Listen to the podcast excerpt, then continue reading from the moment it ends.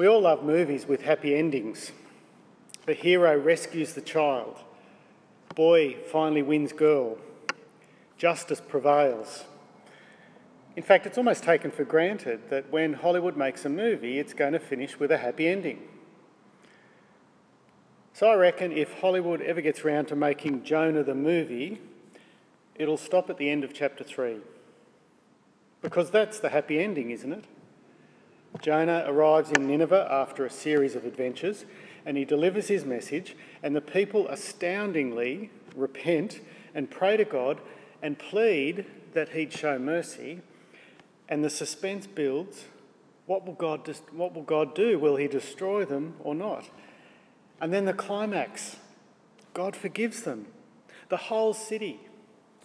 And he didn't do what he'd threatened. That's the big finale, isn't it? It's, it's the epic ending. You can imagine the, the camera panning away from the city with everybody cheering and laughing, hugging each other, and then the final credits roll. But that's not the way the story goes. It doesn't finish at chapter 3, but that's not the point of the story. The main point of the story is not that Nineveh's saved, as wonderful as that is. It's not a story about the saving of Nineveh. Maybe if the book had ended at chapter 3, we may have been able to argue that. The book of Jonah is about God, about who he is, what motivates him, and about how Jonah fits into God's plans, or doesn't fit in, which is perhaps more accurate. And chapter 4 is where our growing uncertainty about the character of Jonah is reinforced. The chapter starts with Jonah unhappy. It's actually a bit of an understatement. In verse 1, he's greatly displeased and angry. Uh, the Hebrew says something like Jonah was angry with great anger and he was incensed. Now, just in case you don't get the point the first time. And what's hilarious and incongruous is that he's angry that the whole city of Nineveh has been saved from destruction. Everyone else is cheering, but not Jonah. You would think he'd be pretty pleased with the result. It's not bad for one day's missionary work. It's the most successful missionary uh, proclamation ever. And yet instead he's angry. He's angry that God has been compassionate and gracious. And Jonah even says that that's why he ran away from God in the first place.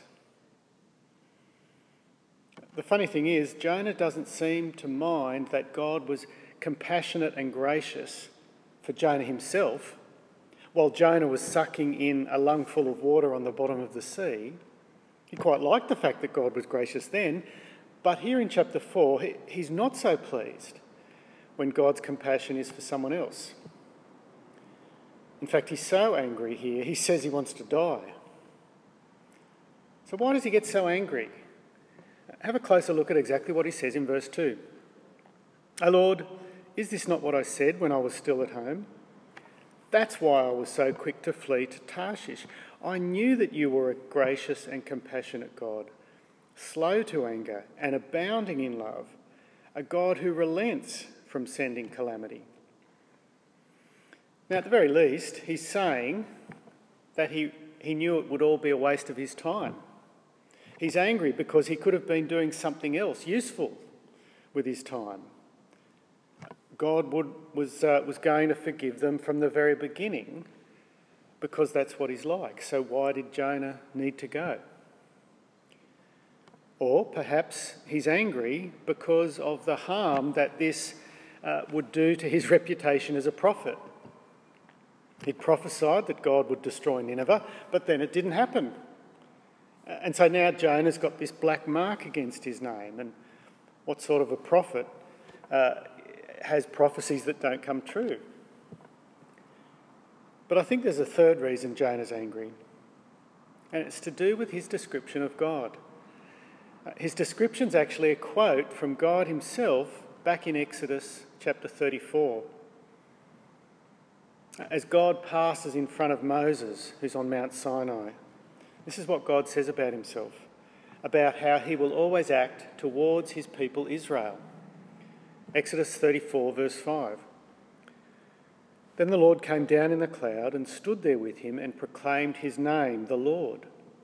And he passed in front of Moses, proclaiming, The Lord, the Lord, the compassionate and gracious God, slow to anger and abounding in love and faithfulness. And Jonah's point here is this is how you act towards Israel. But you sent me, you sent me to Nineveh, and I knew what you were like. I knew that you'd just forgive them, and then I'd have to share you with this nation of Nineveh. I'm angry that you've treated them the way you treat us. Now, he's got God 100% right. The problem is, he's not seeing himself, he's not seeing Israel correctly. He's actually forgotten the context of this quote that he's, he's using from Exodus 34. Now, the context is in Exodus chapter 32, the people had made a golden calf and they'd bowed down and they'd worshipped it. And God had threatened to destroy them, the whole nation. But Moses pleads with God. Moses says, Turn from your anger, relent, do not bring disaster on, or do not do evil to your people. Exodus, uh, sorry, uh, Exodus 32:12. And listen to God's response, verse 14. We're told the Lord relented and did not bring on his people, or he did not do the evil he threatened. And then he goes on in chapter 34 to describe his character as it's been just expressed. Uh, he describes in words what he's just shown in action. He says that he's compassionate and gracious, that he's slow to anger, that he abounds in love and faithfulness. now, here's what's interesting, uh, and I think deliberate on the path on the part of the author of Jonah. Moses' prayer and God's response should sound familiar to us uh, because they're almost exactly what happens to Nineveh. Uh, do you remember from Jonah chapter 3, verse 9? The king of Nineveh. Here's what he said He said, Let man and beast be covered with sackcloth, let everyone call urgently on God, let them give up their evil ways and their violence. Who knows? God may yet relent and with compassion turn from his fierce anger so we will not perish. A prayer that God would relent and turn. And what's God's response? Jonah chapter 3, verse 10 when, the, when God saw what they did and how they turned from their evil ways, he relented and did not do the evil he'd threatened. It's the same prayer as Moses, and it's the same response from God right down to a repetition of these same three words for relent and do and evil. The hypocrisy is astounding from Jonah. God has treated Nineveh the same way he's treated Israel, but Jonah's forgotten. He's forgotten that Israel de- deserves God's just punishment just as much as Nineveh does. Israel is just as undeserving of mercy as Nineveh is. But of course, it's not only Jonah who needs to learn this lesson. The whole book of Jonah is written for the nation of Israel. The nation of Israel who has this same attitude that Jonah does. And of course, it's written for us as well. We need to learn the lesson too. When we hate our enemies rather than love them, when we wish them harm rather than good, when we're angry that the wicked fail to receive the justice they deserve, we forget that we're no more deserving of mercy than they are. We're meant to look at Jonah here and, and see ourselves in a mirror. And so God needs to teach Jonah and us a lesson. So there's Jonah, so angry, he asks God to kill him. And verse 4 God quite rightly asks him whether he has, he has any right to be angry. But Jonah doesn't give an answer. Just as in chapter 1, he, he just walks away. He heads outside the city, a nice safe distance away, and he sets up a little shelter. He makes himself comfortable and he sits down to wait, hoping he'll have a front row seat for the big fireworks display for, for when God zaps Nineveh. You see, that's what he's waiting for. The 40 days are not up yet. And even though he knows that God has turned from his anger and forgiven the Ninevites, he's hoping that perhaps God will have second thoughts. Perhaps he's hoping that the Ninevites will have second thoughts. He's hoping that one of them will repent of their repentance. The Ninevites had hoped that God would be merciful. But here we've got Jonah hoping that God won't. And that God will, in the end, destroy Nineveh, like Jonah had prophes- uh, prophesied. So there's Jonah sitting under his little uh, shelter. And so God decides to teach him a lesson. Verse 6 uh, He provides a vine, and the vine grows up over Jonah's sunshade, and it makes a lovely, cool covering. And now, rather than being angry, Jonah's very happy. But that's just step one of God's plan. As well as providing a vine, verse 7, next day he provides a worm. And then verse 8, he provides a scorching east wind. And while the worm is nibbling through the stem and the wind is dehydrating the plant, and then just in time for the burning midday sun, the vine withers away, and there's Jonah unprotected uncomfortable, and hot. And now Jonah's happiness and comfort uh, become discomfort and depression. And at the end of verse 8, he says, It would be better for me to die than to live. Uh, again, he wants to die. And once again, the question comes from God, verse 9. I've already asked if you've any right to be angry about Nineveh, but what about the vine? Do you have any right to be angry about the vine? Now, now this time Jonah replies. He couldn't care less about the city of Nineveh, but the vine, well, now that's a different story. Verse 9 I do. I'm perfectly justified to be angry. I'm angry enough to die. It's terrible that this vine has died. What a waste. I really miss this vine. Well, now God's made his point. He, he provided the vine to teach Jonah a lesson, to help him see things God's way. Look at verse 10. But the Lord said, You have been concerned about this vine. Though you did not tend it or make it grow, it sprang up overnight and died overnight. but Nineveh has more than 120,000 people who cannot tell their right hand from their left, and many cattle as well. Should I not be concerned about that great city? Now, God makes three points of contrast. One, there's Jonah and God, and they're both concerned about something. Two, uh, we've got a vine, it's temporary, it's unimportant, compared to Nineveh, which is huge and without guidance. And three, we've got Jonah and his relationship to the vine. He's done nothing to grow the vine, he's got nothing invested in the vine. And then we've got God and the Ninevites. They're God's creatures. God has tended and grown them, unlike Jonah and the Ninevites uh, and the vine. Do you see God's point? You, Jonah, were concerned about this insignificant vine that you did nothing uh, to, to grow. You've got nothing invested in this vine. How much more should I be concerned for Nineveh, my precious creation? Uh, the last words in Hebrew are, and many cattle too. You see, God's even concerned about the cattle. After all, the, cattle dressed up in sackcloth as well, so why shouldn't God be concerned for them? That's how big God's heart is for his creation. And there's the really beautiful detail when God describes them uh, in this way their right hand, uh, they can't tell their right hand from their left. It's probably a reference to not having God's law.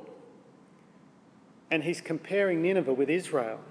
Israel, who have so many privileges the prophets, the law, they have kings and judges, all guides to guide them, uh, to teach them what's right and wrong.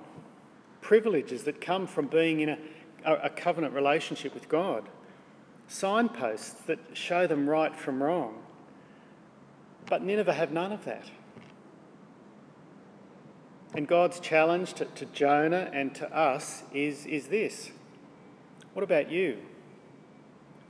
What privilege do you have? We're Australian. We're free to study the Bible and worship God with a government that looks after us. We're educated. We're wealthy. What do we do with those privileges? Are we stretching and growing our knowledge, making use of our education? Are we using our freedoms to help others, to help those who don't speak English well or who struggle to fill in forms or access government departments or need help? How do we use our money and resources? Our homes, our cars, our books, our technology, things God's given us to use for His kingdom. What have we done with those privileges? Most importantly, we've got the privilege of knowing God's mercy in Jesus, of having sin graciously wiped away, of knowing personally that God is gracious and compassionate towards us, that He's slow to anger and abounding in love and faithfulness to us what a privilege. So, how can we hate our enemy? How can we fail to show them the same love and grace and mercy that God has shown us and has shown them? That's the challenge for us. I want you to think about someone you don't like, someone who annoys you, who, who frustrates you, who, Maybe someone here at church, maybe at work, maybe a relative. Uh, someone who you would leave the room or cross the road to avoid. I want you to think about the characteristics of that person that annoy you the most. And then I want you to consider each of those characteristics when have you been guilty of exactly that same failing, that same characteristic? Perhaps pride or speaking over the top of people or dismissing people or impatience. of course, the reality is we are no better than that person that we don't like. Uh, we deserve God's mercy no more than that person.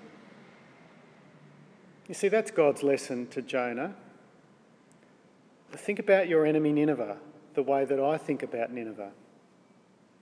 Yes, says God, they're wicked. Yes, says God, they deserve to be wiped out. But God says, look at it from my perspective. They're my creatures. They're my creatures. The book of Jonah finishes with God's question ringing in the air. Shouldn't I be concerned for that great city? Shouldn't I be concerned for that great city? Jonah is a book about the mysterious, inscrutable ways of God. The God who demands justice and mercy and righteousness, who in perfect justice could wipe out us all, but who in mercy and love wants a restored relationship with us, who restores and repairs that relationship, providing the just payment, bridging the gap, and who, despite his infinite power, waits patiently for his creatures to respond. Shouldn't I be concerned for that great city? And that question that's on God's lips, it's left hanging by the book of Jonah. Jonah doesn't respond. We don't know whether he ends up learning God's lesson, And so the chance to respond is left up to us, the reader. The question is asked of us by God Shouldn't I be concerned for that great city? It becomes our question shouldn't you be concerned for this great city? Shouldn't we be concerned for this great city? And so the task of Jonah becomes our task. There are millions of people out there in Sydney, millions who don't know their right hand from their left. And God says to us today, shouldn't we be concerned for this great city? So, what about you? Are you concerned? What will you do about it? Let's pray. Our Heavenly Father, we pray that you would help us to see you the way we should, as merciful and compassionate and slow to anger and abounding in love.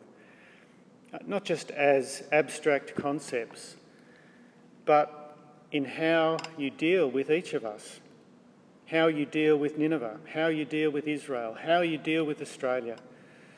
Uh, may we know and accept people uh, the way you accept them.